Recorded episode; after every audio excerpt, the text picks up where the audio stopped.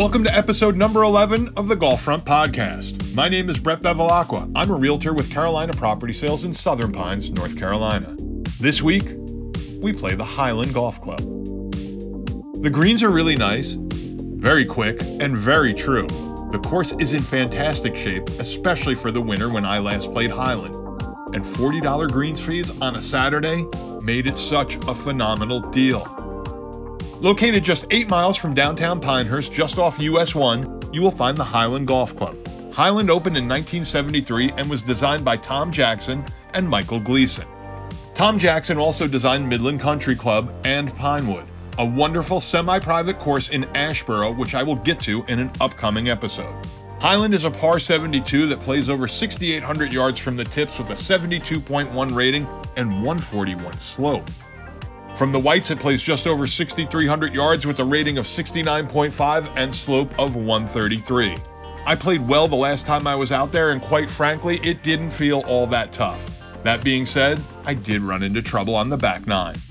Hyland also has a small practice range and is a veteran owned facility.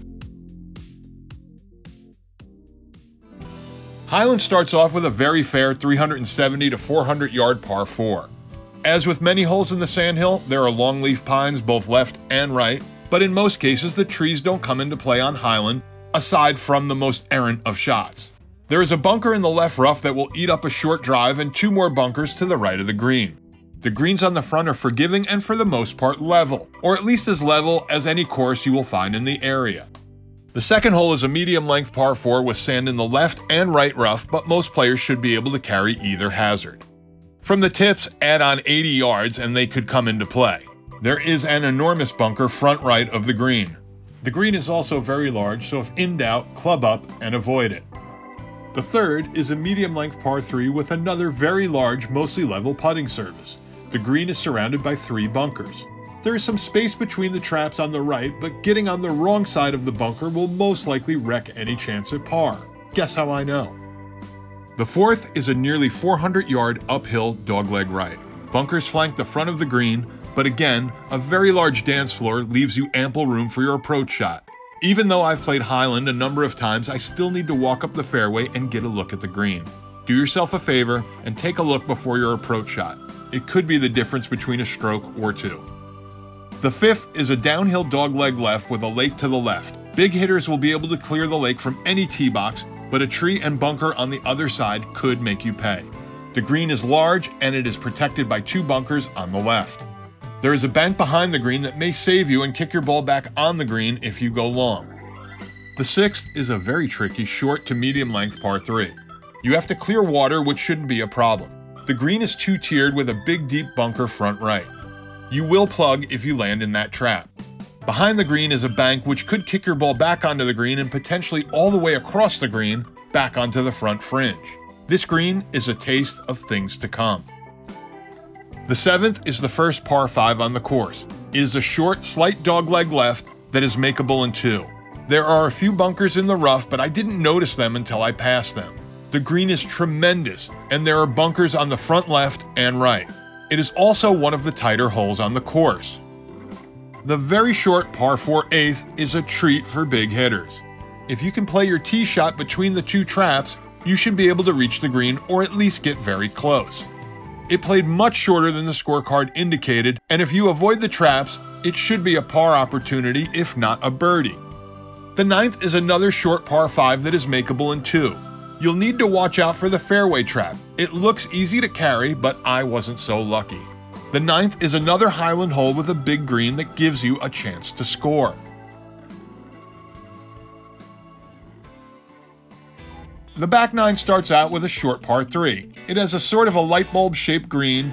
If the pin's up front, your tee shot may funnel into the middle. There are bunkers both left and right, with the left side being the more dangerous of the two. There is also a bunker in the back, which is interesting as the ball seemed to carry really well on the 10th. The 11th is a medium length downhill dogleg right. You may be tempted to try and cut the corner, but the risk reward just isn't worth it on this easy hole. The 12th is a beast, in my opinion, the toughest hole on the course. There is a lake about 250 to 300 yards from the tees. A bad tee shot will force you to lay up with your second shot, and the green is probably not makeable for all but the biggest hitters from the tee side of the lake. The green is up a hill and isn't large, it's very thin. There are bunkers on both sides of the green, and if the pin is in the back, be happy with a par if you can get it.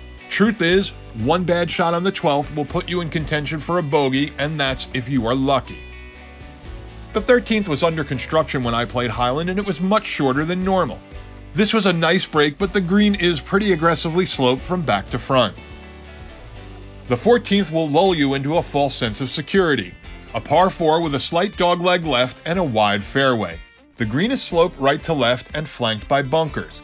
You won't notice the green slope until you place a perfect approach shot to the right of the pin and it rolls off the left side of the green. A little too much draw off the tee on 15 and you will find the bunker that runs along the left side of the fairway. The green is humped. If you don't hit the pin side of the green, you will have a lot of work to do. The back nine, far and away, has the tougher greens. The 16th is the shortest par 4 on the course and perhaps the easiest. Another very large green. The 17th is a just over 500 yard par 5. There is a bunker in the right rough short and then another left long. Neither should come into play off the tee, but I was able to find the bunker on the left with my second shot. The 17th has yet another very large green. The 18th is a dogleg left. You really don't want to go over 200, 225 yards off the tee unless you try to cut the corner, which can easily be done safely if you go directly over the bunker on the left side. The green is surrounded by bunkers and a bunch of wiregrass.